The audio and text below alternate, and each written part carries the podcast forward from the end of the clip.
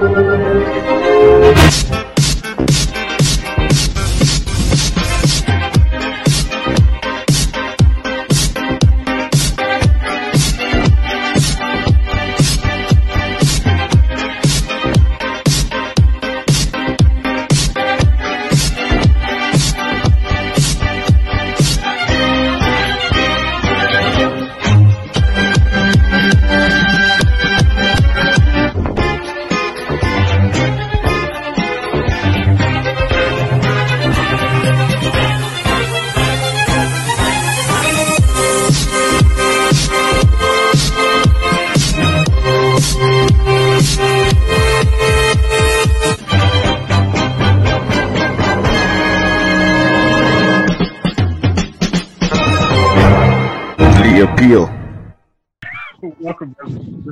another episode of uh, Walker's Appeal, aka The Appeal, live and direct from On the Wake Up Radio. It's Brian and my co-host.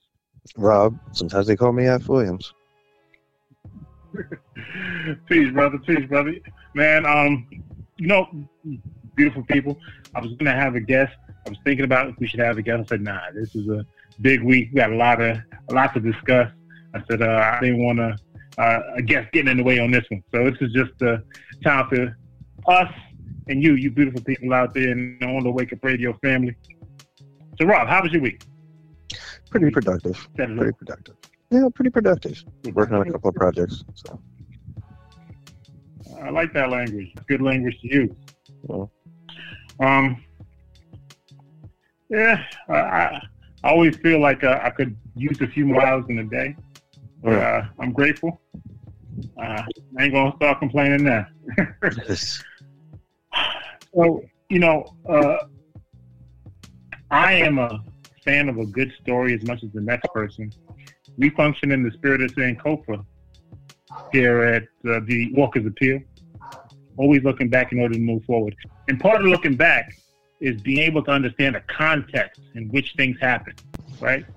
It's not enough to know that um, Harlem Renaissance was in the 1920s. You also should know that the Prohibition was also the 1920s. Uh, the most prosperous uh, time in American history was also the 1920s, right? The Roaring 20s.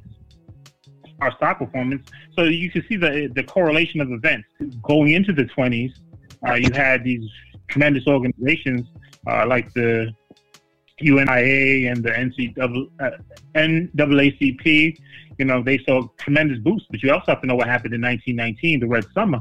Uh, you know, where blacks were scared for their lives. So they all started organizing. So they these organizations saw a boost in the membership. And this brings us to the first topic that I want to discuss today. Right. So this is this is uh, I think Saturday is 9/11, the 20th anniversary. Mm. Um, Rob, where were you on 9/11? Do you remember? in my barracks room. And where's that? I mean, where? Like where? Oh, I was still deployed. I was in Hawaii at the time. You're in Hawaii. Yeah. And how did you get the news? Uh, one of my friends who had come back home to see her family, she called. And with the time difference, it was about six in the morning. So I think it was early. And I was going to let the answering machine get it. And then I just heard someone hysterically on the phone, Rob, Rob, they hit us. They got us. Ah, she was going bananas. and I'm like, what the fuck? So I, I pick up the phone and I'm like, who hit us? What are you talking about? Who hit us? We would know. We're in the military. We would know. I'm on a And- If you didn't know. Yeah, and she's like, "No, turn on the TV, stupid." so I did, and I was like, "I gotta call you back." so it was just that was it. I'll call you back. I gotta go. Well, I, I remember. Uh, those of you who know me, I'm not the most tardiest of folks. I was born late. I, I'm, I'm going to be late to my funeral. I, I will. Trust. That's one party everyone wants to miss. But I was on my way to. I was working at downtown Brooklyn. Um, I was working for NYCERS at the time, the New York City Employee Retirement System, which is located right on Adams Street. Right, it's the tower on top of the Brooklyn Marriott. Mhm. Actually, after 9/11, uh, the the Secret Service was located in in the World Trade, Mhm. and that's Everything the- was. after they, they relocated to the, my building. So they Oh. were on the top floor of uh, the building. So it's, I I mean, and at the time, we're talking about 1901, Brooklyn didn't have a whole lot of towers. So uh, from my building, you could see the Twin Towers very clearly. I didn't make it inside the building that day. As I said, I was running a bit late. I remember coming out from underneath the train station. So I took the J to the A. I come out, I see a crowd of people. That was that was a mayoral election year. Uh. And for some reason, I was just uh, again, I worked for the pension fund. Um, the comptroller at the time was Alan Hevesi, and um, I don't know why this is what I thought. I thought that Alan Hevesi, because he's you know as a comptroller, you sit on the board for the pension fund. And I know he was running for mayor. I just thought, okay, Alan Hevesi must be down here, you know, shaking hands and giving speeches, campaigning, right? As I'm coming up from underneath the, the subway, Mm. uh, right there at Fulton. Um, as I walk to towards the front of the building on Adams Street, the first uh, building had already been hit. so that's what that's why everyone was outside. It wasn't Yeah. a, a political internet like that. And um, uh, long story short, you know, I mean, this is mass hysteria. When they're talking about compensation, you you worked in this specific area. Mhm. Really, it should be larger than that. The debris was all over my clothes from after those buildings fell. So, I mean, as I said, this, we've been talking about the waste transfer station. The wind does blow. Yeah. you know, And that Um, was all of southern New York. so- exactly. So I'm not sure how they they they, they limit it if you you get compensated if you work in this area. Again, I might have been in Brooklyn, but I, I was probably closer to uh, uh, the twin the, the World Trade Center than some folks who work in Manhattan because I'm right across the water. You know I mean? Well, not only that, but the massive cleanup afterwards. That was a big fucking toxic fire underneath for how long? And you had people out there looking and cleaning and everything else. So this is it. It's an environmental disaster and it was a uh, terrorist disaster that they just hurried up and used as an excuse to blow up more shit and take away our True. rights. So, but that's not, but that's not really where I wanted. To, yeah, exactly. That's not really where I wanted to go today. You know, um, we we opened up the show talking about suppose you die. What's the worst thing that you think can happen if you die? It already happened. I Yeah, I'm died. gonna ask that question. Yeah, yeah. Huh? It already happened. I died. Game over. Well, I ran out of quarters. no, no, no, no. It's yours. It's yours. Who? do- Well, we don't. We don't know. Nobody's come back to give a report, and the only guy who supposedly did said it ain't so bad. So, what do you want from me? I don't know. Well, I'll put it like this. I'm gonna put it like this. Suppose you die and Barack Obama dies on the same day. Okay. What what happens? Other than me punching the ghost of Barack Obama, Other than you punching the ghost of Barack Obama. uh, I just get forgotten. Kind of, you know. But you don't want to die the day somebody more famous than you dies. I mean, even if you are famous. That's why you got to go out with a bang. You got to go out. If you're going to go out, you got to do something stupid, or it's got to be notable. So they'll be like, yeah, you know, Barack Obama died today, but this idiot shot himself out of a cannon. so, exactly. Yeah. I mean, might as well. So w- where I wanted to go with this is now December twelfth is an organization um, that if you if you live in if you live in Brooklyn, especially East New York, you're highly familiar with. Um, uh, Sisters Place, a cafe. They they do all type of political talk. You know, socialist. Uh, you know, um, type of uh, theory discussions. Uh, shout out to uh, Brother Omowale Clay. Uh, shout out to Sister Viola Plummer. Shout out to Sister Colette and, and the whole gang. So this December 12 movement, and this is, I mean, I'm not dry stitching. They were caught up in a conspiracy because they, it was alleged through FBI um, investigation that they were going to break, uh, I think it was Sunday Ade or Coley out of jail. I mean, they were they they were photographed taking pictures of the tombs. traveled to Massachusetts to a private property and used it as a firing range. Sunday uh, Cole, uh, I might be butchering his name, is one of the um, Black Liberation Army members, one of the folks who allegedly may have, or definitely did work with uh, Assata Shakur. She was part of the Black Liberation, the Black Liberation Army. Um, uh, you know, the Brinks issues. Yeah, actually, there's an article in the New York Magazine and calling the Sons of Brink. Um, also, RIP to to uh, uh, Coltrane Chimurenga. So it, was, and I guess the, the article really surrounded that this group um, was a bunch of you know black intellectuals, you know Harvard, Columbia, you know you know educated folks, and they were on on this kind of a, a militant tinge, and uh, so I guess uh, you know the, the the media sucked that stuff up. So they, they did a pretty uh, in-depth article about the, the case. They were down in, in in in Durban South Africa in 2001 in late August for this conference. It was the, the UN World Conference Against Racism, mm-hmm. where, where all types of groups from all over the world got together, uh, talk about uh, disparity, uh, talk about uh, prejudices, talk about disenfranchisement, talk about colonialism, xenophobia, right? Um, and try to get redress. And uh, and I didn't. So I, so I saw the documentary, but you know, it's okay. They had this conference, and you, in the back of my mind, I'm like, oh, they never really talked about this. I guess it must have not have been a big deal. So today I'm, I'm listening to a journalist who, again, 20 years ago, she was a, a young journalist. Hmm. Uh, I'll tell you, I'll tell you her name. Her name is Shereen Marisol uh, Araji. Uh, she, uh, she, has a she actually just stepped down today from a podcast she has on NPR called hmm. Code Switch. So she was over in that continent down there. Like I think she's Puerto Rican and Persian or something. So she's always been infatuated with the idea of identity and race. And hmm. so she was down there. This is her first real gig, and um, you know, there's all types of groups talking about you know different issues. So there was even a hip hop concert um, you know, uh, conscious rappers like, you know, uh, Dead Prez, um, Jeru the Damaja, uh, on rappers who are on more on the conscious tinge.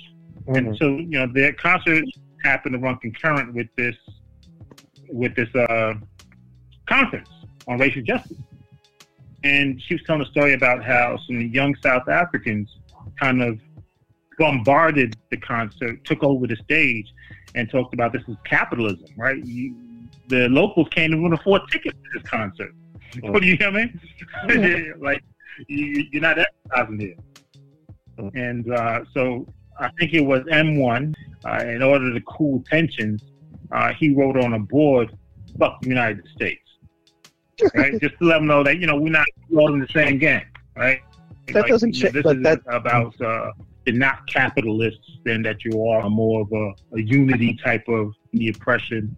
In the Not same really, vein, all it cost him. Did he let the poor people in the concert, or did he just throw away a, a piece of cardboard you know, because he wrote on it? I, I think the, the concert might have been shut down after that. I'm but just saying because all it did, oh, all it ultimately cost him was some cardboard, though. That's not a real statement, and they were right. Hip hop is capitalist as fuck. It's just as much. It's just words, and, and words are powerful, right? We know that. That's words are powerful. People die because of words. so, um, and uh, she talks about, you know, it was an amazing experience. You have all these folks from all over the world, in Asia, uh, minority groups, talking about their struggles mm-hmm. and uh, trying to have the UN address. And then there was this guy from the UN, from America. He, huh? I said, good luck with that. So there was a guy from uh, from the American consulate who didn't agree with the conference. He said America never supported the conference. They were mad at Colin Powell because he didn't show up, right? Um, they, mm-hmm. they, because at the time, again, oh one, he's he's the highest ranking black official in, in the U.S. government. All right, he he his presence would have been appreciated um, significantly on, a, on an international stage as a, as a form of diplomacy and showing that you at least some vestige that you care. Okay. And then uh, I get a couple. She, she goes into a couple of stories about how one of the, the promoter of that concert, she was coming home the same day as 9/11. As her Mhm. plane was landing in JFK, she was from the Bronx, Puerto Rican sister from the Bronx. The planes were going into the towers. She saw it, and she was on the airplane. I, mean. I, I just imagine that. That's a view. I saw it from the ground, from Adams Street. to see it from the airplane, that must be real nerve wracking. Because you're like, oh, is this plane next? know? Yeah, really. It's like, wait a minute, what did I a ticket for? I wouldn't want to see it from that vantage point. Yeah. Start looking for a Oh, parachute real quick. But then, so what happens? You have this big event when you're talking about racism, and then 9/11 happens, Mm. and everything else is not about, overshadowed. To be fair, I don't think the United States would have given a damn either way about the It's not, about, conference. these- it's not about the United States. It's about the global push. Because actually, what she said, because so uh, Shereen Marisol, she stayed. So on 9/11, she was actually still in South Africa. Mhm. and she saw people saying, "Oh, it made sense." Because again, you got to remember the reason for People the have attack. agreed. People have agreed that our foreign policy and our, even our domestic policy has been jacked for a long time. But all we do is go, "Hey," Yeah. we say the magic S word, sanctions, and then everything goes away. Oh, you bombed that country. You were clearly wrong. You had no evidence, and they were like extremely poor. Yeah, but you know what? Fuck it. And then the UN goes, "Yeah, you're right. Fuck them." That's it. it I don't understand why people don't see the pattern here. Oh, that was wrong. The United States has money. This is the same shit. That I guarantee. I will bet you money I don't even have. That concert could have went off without a hitch. That conference could have gone down like a textbook. No 9/11, and the world would have just went meh. The United States would have paid somebody No, off and they would have downvoted it and then be like, "Yeah, you're right. That concert was so bad." That- It come wasn't, on. But again, it's not a concert. The concert was going on simultaneously. It was the conference where you had all these dignitaries talking about racial justice. And I disagree. The idea that you have people from all over the world convening on one city to talk about racial justice is a game changer, right? Because that shows that these are It's folks only a coming together. game like changer It's only a game changer if they actually would have had the balls to do something afterwards, and they never do. No country on the planet. That's. No group. made everyone So get it. no, it didn't. 9/11. No, made it didn't. it. That is an excuse. Yes, no, it it isn't. 9/11 was just a magic propaganda moment. People didn't forget. You remember 9/11? Did you know about this Yes, conference in South Africa?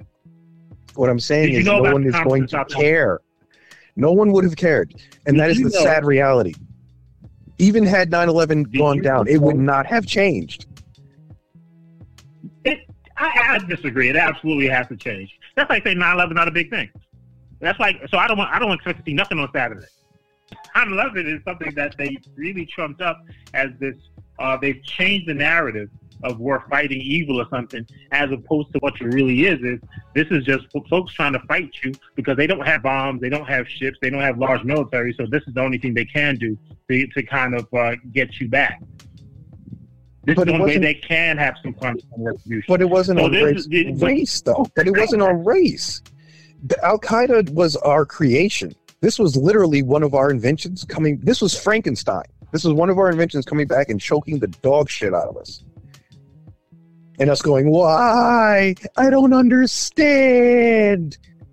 That's what that. That's what 9/11 was. We literally armed, trained, and created why, Bin Laden. Why, why hijack those planes and drive them into the Twin Towers? I don't think it had anything Why? to do directly with what happened in Why? the, I'm that not were saying talked about in. South Africa. I'm asking you why? Why? Why? Because- no, no, no. What? Why? Why did they do it? What? Why did they do it? Because they were tired of our Why those imperialism. guys their planes and fly them into the Twin Towers? Because they were anti-imperialist terrorists. and that's what the conference is about. That's our point. But they've because of the attack, they've changed the narrative, and that's not what. No one's going to be talking about anti-imperialism on Saturday. No one's talking about anti-imperialism. They no one's had, talking about anti-imperialism. but nobody was. These are literally the tone. same. This was literally the same tactic that we had been using since 1978. It came back and bit us in the Yeah. butt. Agreed. That's this is why I don't think the conference would have made that big of a difference. It, our foreign What I'm saying policy, is, our foreign policy still hasn't changed, Oz. Even after 9/11. You don't get me. You'll get me. Okay, now you're looking at the wrong thing. I'm not talking about changing America. Okay, that's not the. I'm not talking. I'm not about changing- talking about changing America I'm or foreign. Look, What have you ever watched Deutsche Welle? Have you ever watched German times. news? I'm talking about people organizing against imperialism and colonialism. Mm-hmm. That's what I'm talking about, and that would have been pushed a lot further. If Yeah. it would- Possibly, but I don't think Yeah, yeah, man, I'm not talking about. You, you, you, okay, it may- uh, that- you can say that, sure. right? I'm not. That's not what I'm arguing. I'm arguing it is about the ability of people globally to organize around singular issue of imperialism. Uh, and the idea, I mean, the idea of occupying forces. Uh, you- Somebody living in your backyard. You- You're an independent nation, that, and and and these Western powers saying you can't even feed yourself. You don't know how to, so we have to teach you. They still do. Oh no, no, you don't know how to make the government. Of course, I mean, They still do. but my this point shit is is going on right now. It's- No, I don't think so. I get I- told you're it's looking at the wrong side of the fight. Mm. You're looking at the wrong side of the fight. I'm asking you. I'm asking about the other side of the fight. Okay. Um, Buster Douglas beat Tyson. Okay. That's a fact. I'm saying, is there something that could have helped Mike Tyson put up more of a fight? That's what I'm talking about. I'm not saying what they loses or wins. I'm Yes. keep the same outcome. Mike Tyson could have won. still put up a better fight. Mike Tyson could have I'm won I'm- had I'm he not actually trained for that fight. I'm saying put up a better fight. I don't care if he wins or loses. Right? You can keep history the same. I could have went decision to get knocked out. That's better. Mm. And I say yes. And that's all I'm saying. If it wasn't for 9-11, you would have still you would have been able to put up a better fight. Because now the narrative is completely changed, and it's just like, oh, 9-11 just happened, and you were just uh, an angel over here sitting, and it just they just did this to you for no reason.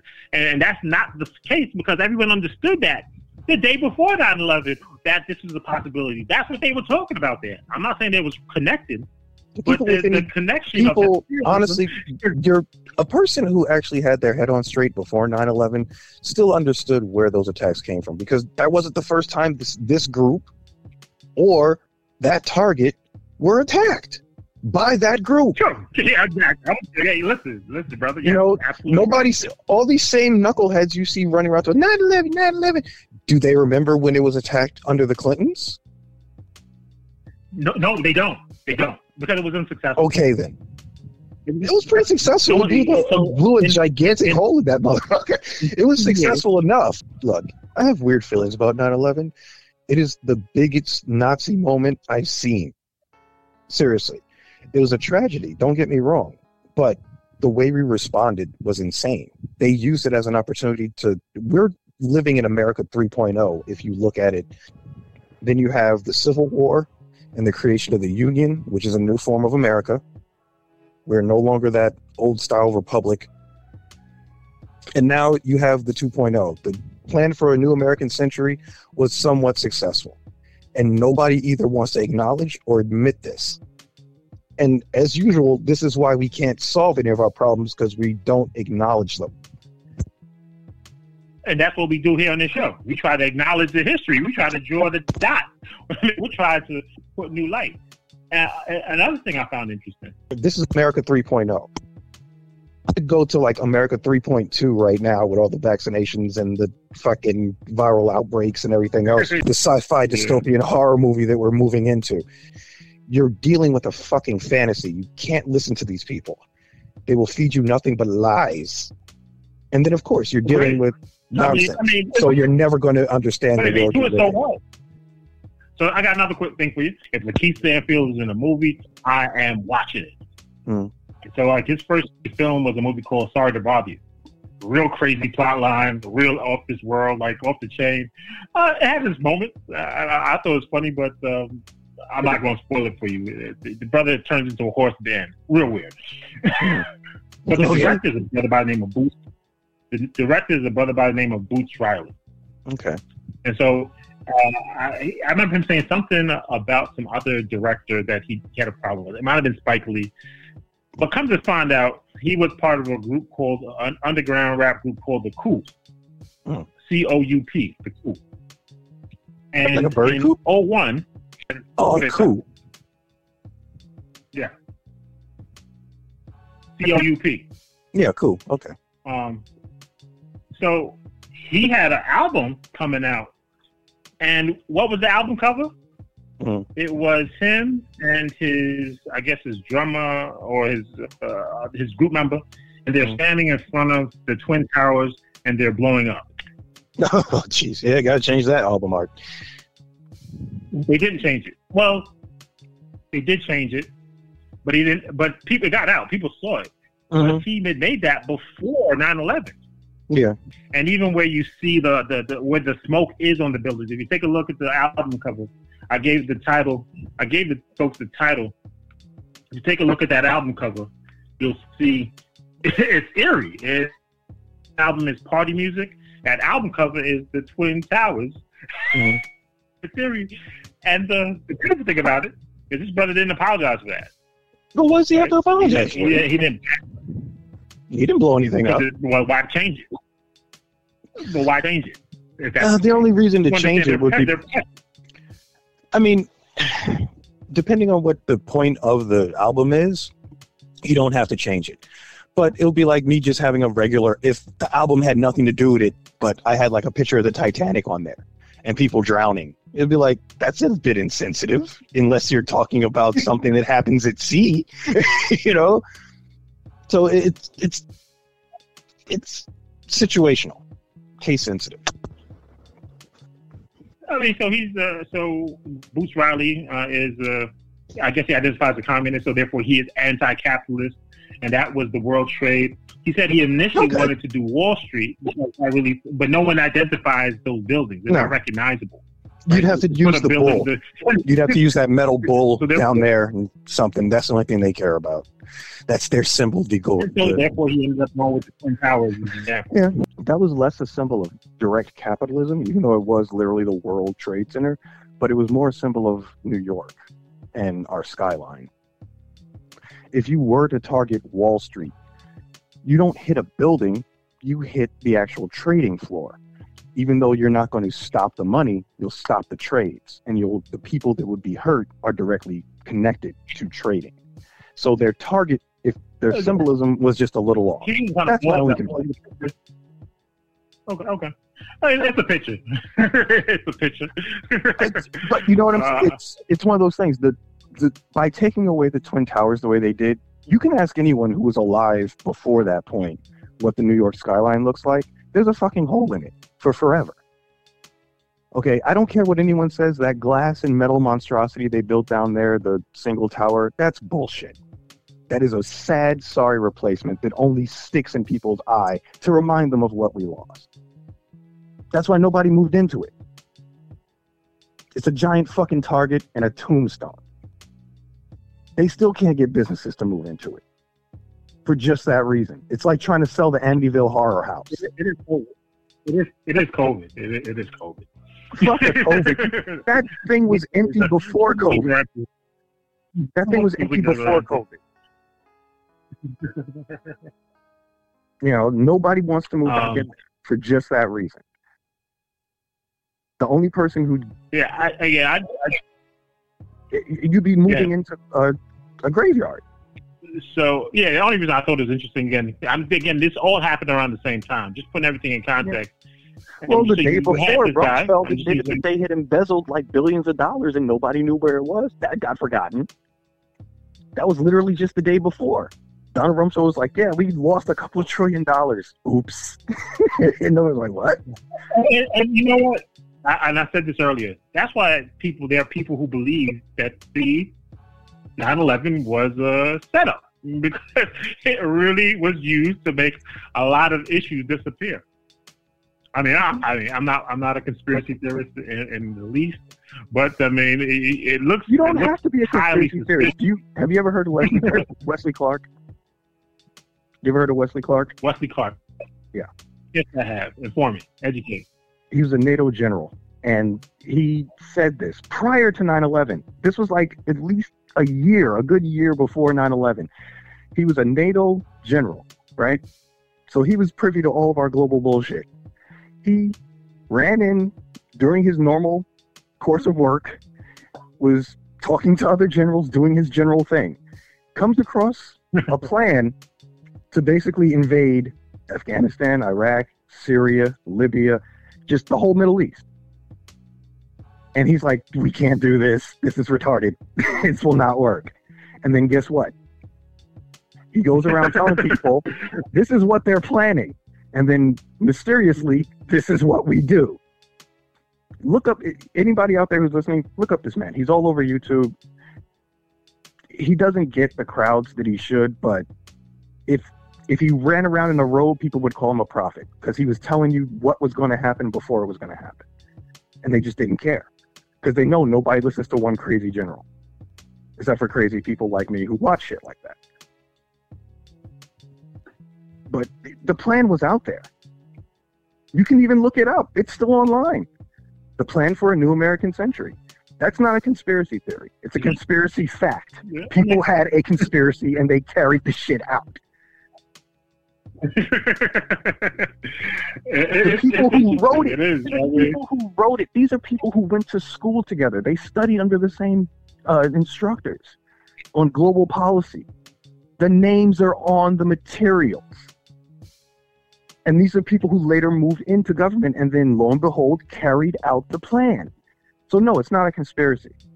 This is that's that's a word that's used by stupid people and spooks to make other people be quiet.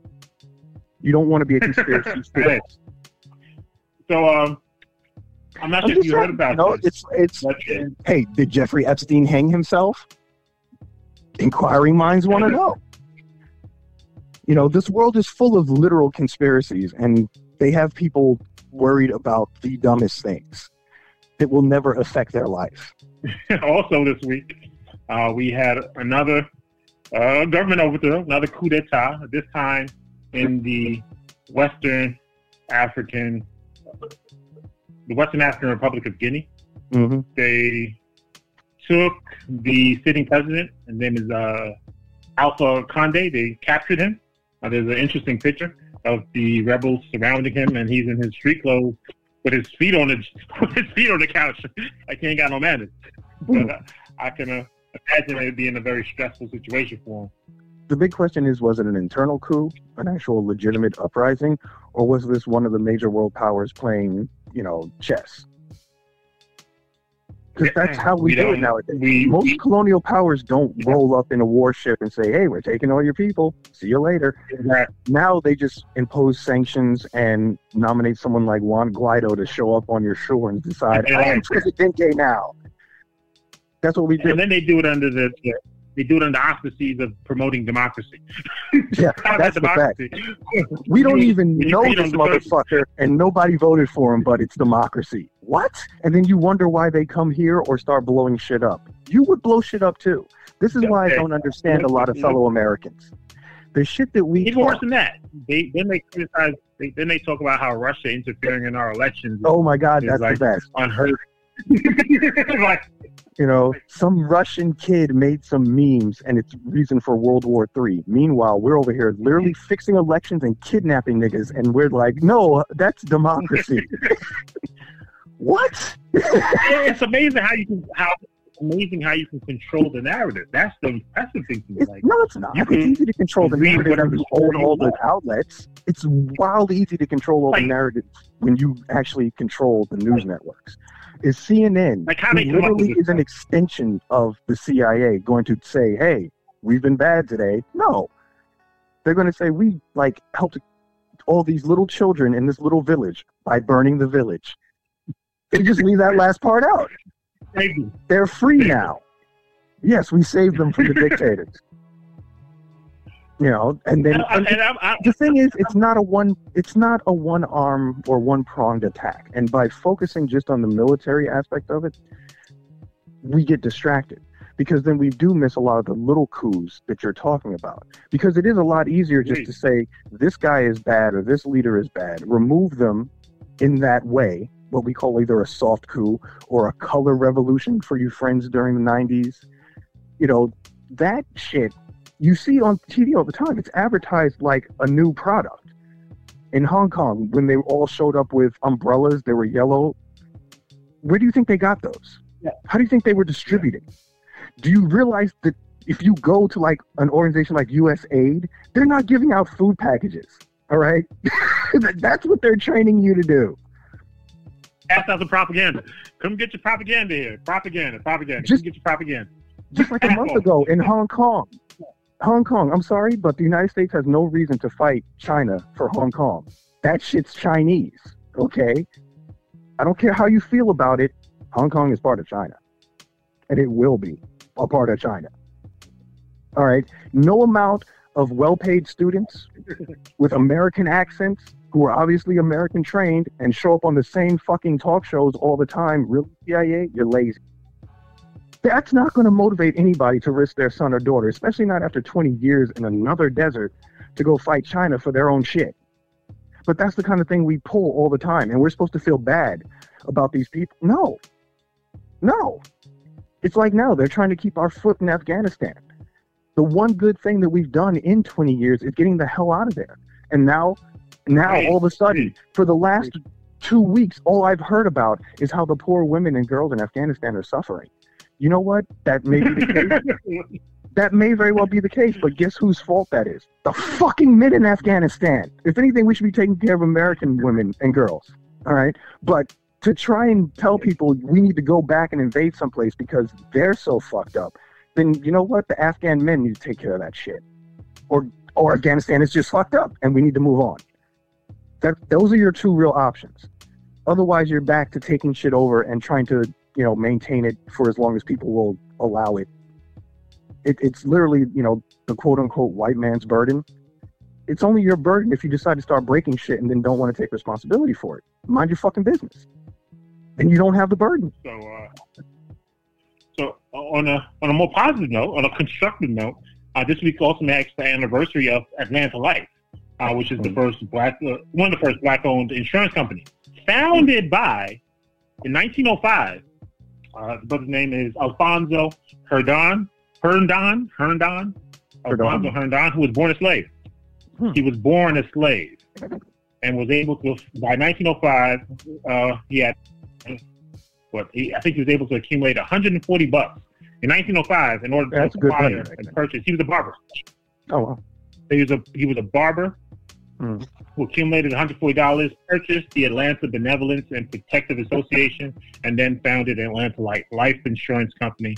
Atlanta built in 1905, and Atlanta Life still exists today, right? still still exists today, Hmm. right? Founded by someone who was born a slave, and so if he born, if he I mean, he was far removed from slavery, right? Slavery ended in uh, 19, 1865. So he uh, saved up the money to, to buy this life insurance company. So a shout out to Alfonso Herndon and Atlanta Life. Anybody who worked for Atlanta Life, shout out. Uh, I just love seeing black institutions thrive. And again, still That's still very today, so- visionary though. I mean even though he was born removed from that time period somewhat, that's still pretty visionary for someone born under that system. And to go for something like insurance, which Yeah. is a key to a, to finance. That's that's one of those capitalist key industries, insurance. Because all you're doing is telling Yeah. people who have shit, you might lose your shit. Pay me just in case. That is pure capitalism. There you go. It's a little bit. exactly. It's a insurance business is the best hustle. Oh, I trust me. I know. You know I mean? I work with a couple. I work I with a couple. you know, You know, but it's and so, um, but that's I don't know. It's so sometimes yeah. I think we take the wrong tack when part of the problem is people just attack capitalism. And they forget that a lot of Americans confuse capitalism with our actual system of it's not just an economic yeah, capitalism has been turned into its own type of moral ideology in the United States. Yeah. It is it is up there with a religious doctrine in how it's integrated into all of the facets of our life. If you look at what you would call a theocracy and how religion impacts the different parts of those societies, capitalism is the same way in America. And that's why if you look at a lot of our dysfunctional parts of our society, the roots trace right back to crony capitalism. Not just capitalism, but the abuse of capitalism, the degradation of it is what we have here. Because we don't have capitalism demands competition. We don't have real competition here. We have an No, we oligarchy. Yeah. We have an oligarchy in Yeah. disguise. Yeah.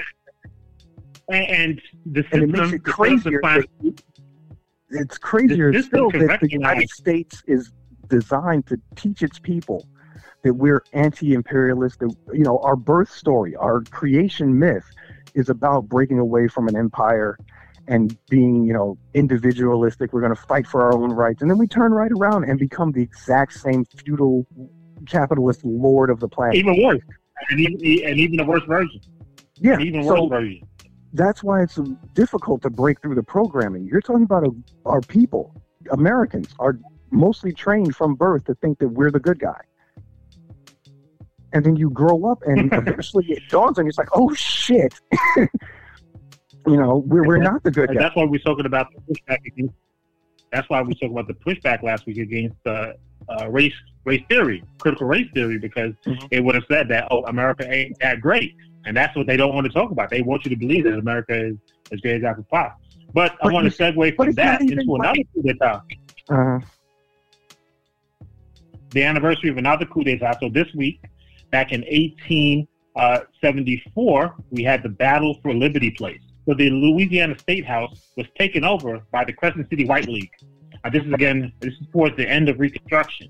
hmm. Uh, against the again at the time the abolitionists were the Republicans, and so it, it, they took over the White House, the, the State House of Louisiana. I mean, military style, you know, paramilitary terrorists took over the state of Louisiana. So yeah, we talk about uh, coup d'états overseas and in Haiti and Guinea. We should remember that that happens right here. What we These we, things- we think about what coups were attempted all throughout the civil rights movement. They were attempted all throughout from the era of Reconstruction all the way up to the civil rights movement. That's why you have all these stupid statues all over the place. Those were put up during the 50s Well, and no, no, 60s. no. This is a trend that has not stopped since Reconstruction. That's what I'm saying. Every now and again, there were flare ups all throughout our history, and usually in the South. The reason that we have all those statues and stuff down south is because those were from Confederate aligned groups that were trying to influence opinion. Well, those, those statues, those statues didn't go up until the 1900s, like the 1940s, 1950s. A lot of them did go up during Those that. statues, the daughters of the Confederates, put up a lot of those statues Yeah. right in the 1950s, right around the same time as the Montgomery bus boycott. Those are those, those statues got put up uh, about almost uh, 90 years after the Civil War. But that's what I'm saying. This was The a daughters of the sustained thing. This is it has never stopped. Reconstruction is was a nice idea that was never implemented. They basically gave the South a pass. It was like, yeah, okay, you lost the war, just stop talking about it, and we're not going to change shit. This is why it's still a legacy today. No other country has a civil war and lets the other side just still believe they fucking won and put up statues and shit. And what uh, what's what's unique about this? Uh, what's not, but not unique. What's the telltale is that this all the the, the coup d'état in uh, in in Louisiana stems from a gubernatorial race in which both the Republican and the Democrat candidate uh, uh, claimed victory. So both candidates said they won. Kind of what just happened here in D.C. Right when you have both candidates, one uh, well not Yeah, claiming victory, but at least not recognizing the election and the other one, you know, claiming the election because you know that's what uh, uh, I wouldn't want to say we're told, but Well, when you have nothing, so, uh, how many elections have we had in a row where everyone pretty much admitted, I don't want to vote for either one of them. They're, they're both bullshit. Our choices are garbage, Okay. and this is nonsense. So you're going to Okay. see more of this. Don't think that this was the last election where people are to be like, eh, I don't know who won. I really don't care who won. Going forward. absolutely not. Absolutely. And that- No, That's, no, I that's mean, a unless we have really dangerous thing, though. It, it- the more apathy you have, it's one thing to be apathetic about like a mayor or a governor, but now you have massive swaths of the population completely apathetic about all levels of government because people have realized that the governments we have in place, even on a local level, are failures. Not because they can't do what we need them to do, because they don't want to do what we're asking and needing them to do. So people becoming this apathetic and disconnected from their government is a really bad sign. It's also one of the reasons that I constantly talk about us doing more local things and people out there doing more local things disconnected from their government. Because if you need these services, you're going to have to do them yourselves. You got to, because the the elected officials and the parties that we have in place now are not serving us. You have functional levels of government, but not at the party and not at the national level. They're not here for that. It is not their job as they see it. And you don't have to believe me. Oz, you can back me up on this. People, go to these meetings. Talk to them. Ask them questions. Form your own opinion on where their head is at. This isn't a personal thing. You've heard me bitch and moan about our local reps, but that's out of Well, folks, folks, experience. Folks have Talk be to them. A lot of people want to believe in these folks. I, I've, I've been in meetings where like say, hey, like he's your elected official, he gotta be thinking in your own best. It's like like they can't believe this person you voted for would actually be this selfish. They can't fathom that. I've spoken to folks. They can't even wrap their heads around the idea that they could This be is why- absolutely selfish. A little selfish, like, but not absolutely selfish. you remember a couple of weeks ago when I said that these people need to suffer? That's what I meant. well, they will. because They that will. kind of real suffering, that kind of an, an experience, is the best teacher.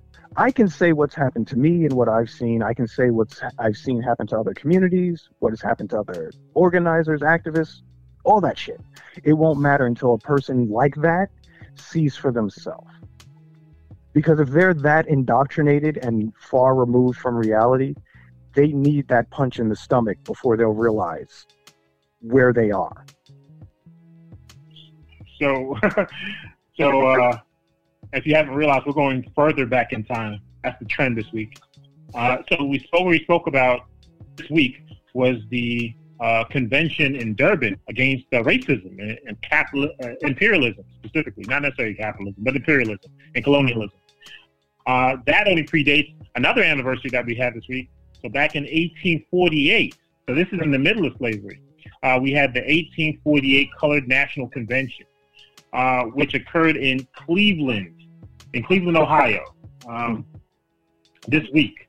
And uh, Frederick Douglass was elected chair, um, and they had a list of uh, 34 uh, uh, requests that they wanted to push. I'll just read a few of them here. Uh, the elevation of all classes should be equal. All classes should have the same access to knowledge of trades and jobs education is important, and children should at least get a business education. Uh, the liberty is the right of all men, and as such, it should be recommended to attempt to attempt escape at every favorable opportunity. I mean, we're talking about in the middle of slavery, so liberty. Yeah. So, about yeah, should you should escape. So, yeah, in the context of the thing, I like that they that use freedom. They use liberty, not freedom. still, still, uh, yeah, our brethren, uh, that children, that children should attend schools. Um, we have here uh, the motto. It should be of to God and men, and fidelity to ourselves. Uh, yeah, so they they had a bunch of resolutions, but really talking about the same thing that folks in Durban were talking about um, uh, a century and a half later, right? Uh, I just thought it was interesting. Like, so these these gatherings of groups isn't anything new. Uh, I never said. I, I, you know, well, we got uh, Frederick Douglass in attendance. We got Harry H. Day. Um, so a lot of your, I guess, free blacks at the time who were able to attend this conference advocating for black issues. Um, and I just, you know, the parallelism is I always find interesting um, that you, you, you, these cries for justice just don't pop up in the 1950s. They just don't pop up in the hmm. 70s, right? They don't pop up in the 20s. It's consistent day hmm. in and day out, which is why I find that this idea that you had this conference in Durban in 2001 could absolutely be forgotten once these towers combine and now we rewrite the whole story, even though the Durban conference is really talking about what would happen and what could happen, what what did happen. We just we don't see the, the connection at all, and because that not that would make it because that's a public level understanding of those events. The people who had to deal directly with 9/11, an attack of that scale and of that scope wasn't a surprise. It was something that you understand. It's like for the people at the conference in Durban saying, "Oh, there could be this backlash. This could be an effect of capitalist expansion." The people who implement these plans already know that this is a, an effect. The CIA That's what Karl operatives, Marx is working about. the CIA, the- the intelligence operatives who set up Al Qaeda, who actually maintained the lists of agents that they had trained globally, understood and knew that these people were still out there and the shit that they were up to. That part of it is still And- missing in a lot of people's head. They don't understand that we made these weapons, we trained these people, we showed them how to use them, we showed them how to fight an imperial power. We were training them to do this same stuff to the Russians. So none of this, any of this, Marx. any of this that still surprises anyone, it's it's hard for me to even deal with them because it's like, what fucking planet have you been on for the last twenty years? None Karl of Marx this and should be a surprise. Large. Karl Marx and socialism loomed, large at that time. Right? There's a lot of folks who consider themselves socialists. It's not a new, it, it popped up again around AOC, but that that's not a, a new trend here, even here in the U.S. AOC is Even not a here in New York, socialist. No, no, but she touted that claim, right? She's part of uh-huh. the DSA. Uh, so, Yeah. so, is, so is Don't get me. So started. That's a whole other so- tangent, please. They- I'm just going to leave that alone. they did, they did, yeah, leave it alone. They did popularize it. They did popularize it uh, to Yeah. modern, to modern One- culture. But, the um, Democrats are great at marketing. Legislation, not really their thing. They're not there for that. That's the Demo- that's the Republicans' job. The Democrats' job is to market things and popularize them for the broad public. The Republicans are more niche. They only really deal with that their their own subscribers. No, I'm serious. You have to look at American politics broadly, not the actual mechanics underneath, but how it's marketed. This is a marketed society. This is a propagandized society, and it's easy to manipulate Americans with propaganda because we're raised by fucking commercials. That's why the people you're talking about who find it so hard to believe that their elected officials could stab them in the back on a regular basis are the same people who believe that Mr. Clean is actually some bald dude making cleaning solutions for their fucking house. That's the problem. I mean,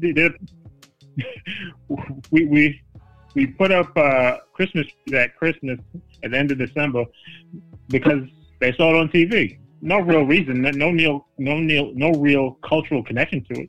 We we, look for ways to escape, and um, when you escape, then once once you Yeah. escape, you have to be. You're talking about a culture that took the birth of their supposed savior and turned it into a, a consumer orgy. yes, they did. You Uh, You cannot Well, understand America if you are immersed in America because you have to take that step out of it to realize what we are. It's like anywhere else. If you were born Japanese, you're going to think that the little cultural ticks and eccentricities that you're born into are the norm. That makes perfect sense to you because it's Japanese culture. It's the same thing here. it- it- it's, It's for just that. American culture is a deranged, com- it's a deranged infomercial. it's, it's okay to understand think something is the norm, but understand that there are seven million billion billion people on the planet, and there are seven billion Oz. other ideas. As long as you Oz. understand that. Oz, you're a teacher. Yeah. Stop it. Think about it for a second. Do you really think most people are conscious of the fact that there's seven billion people, let alone can conceive of a number as large as a billion? Most people can't fuck with a number Again, no, that. no, no. I'm not talking about what is. I'm not, I didn't say what is. I'm just talking about what ought to be. But one one more thing I want to also mention that they that was brought up at this conference back in 1848 was that we believe in the equality of sexes and that women are encouraged to take part in future conventions. So, so this idea of this whole feminist movement, the idea that no, in, in black life, that's never truly been true, right? Black men have never domineered uh, black women the same way white women have. White men have domineered white women, right? So that that's their whole shtick. I mean, so I just thought it was interesting that here you have this convention back in 1848, and they're championing women. Of course, and of course, Frederick Douglass is famous for doing that as well uh, during Mhm. his lifetime, right? Standing women's suffrages. I think he even spoke. Uh, we mentioned it here on this program at one of the conventions for the National Women's Association. Mhm. Um, and then also uh, we went short on time. The last thing uh, this week also recognizes the anniversary of Stono Rebellion back in 1739. Uh, one of the early slave revolts or slave conspiracies, however you want to uh, identify it. Um, that again, the struggle for freedom and recognition and dignity is a constant. It's a day to day. The Stono's Rebellion that led to the Negro Act, uh, which restricted slaves' freedoms uh, but improved working conditions and placed a, a, a mor- moratorium on importing new slaves at that time. That was back in 1740. Again, mm-hmm. the Rebellion was this back in 1739. But um, we come to a close, brothers and sisters. So you have any? I know, I know, we got a good show for you today. I hope you entertained, uh, brother Rob. Do you have any closing statements for the beautiful people out there? Be aware that you're living in a commercial. Rob? Be aware you're living in a commercial and look for the credits so you see who's actually directing this clown show. no doubt. Yeah, yeah. I mean, it's true, right? That's that's that's one of the things we try to kind of espouse here. If you understand, if you put a, a microscope to history, I mean, the, the the stories it tells is very different than what we think we understand. Um, I'm going to quote uh, Martin Delany, who was also present at this conference uh, back in 1848. Martin Delany, uh, one of the first blacks to be admitted into Harvard Medical School, didn't graduate because the students protested. They didn't want to go to school. The Negro them out. Uh, highest rank a black in the military in the Civil War at the time. Uh, the rights of no oppressed people have ever yet been obtained by a voluntary act of justice on the part of the oppressor. That's Martin Luther. Amen. So till next time, till next time, brothers and sisters, Africans and Africanettes, and those of you who are African adjacent, Till next time, the blackest hour of your week on the Wake Up Radio, Cindy Ashby. Check yourself before you wreck yourself.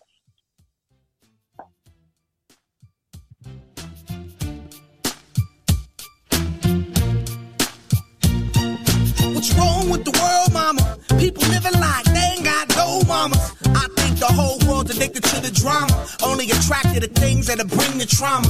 Overseas, yeah, we trying to stop terrorism. But we still got terrorists here living in the USA, the big CIA. The Bloods and the Crips and the KKK. Look it up. Flawed individual. Thanks for keeping the lights on, Deang.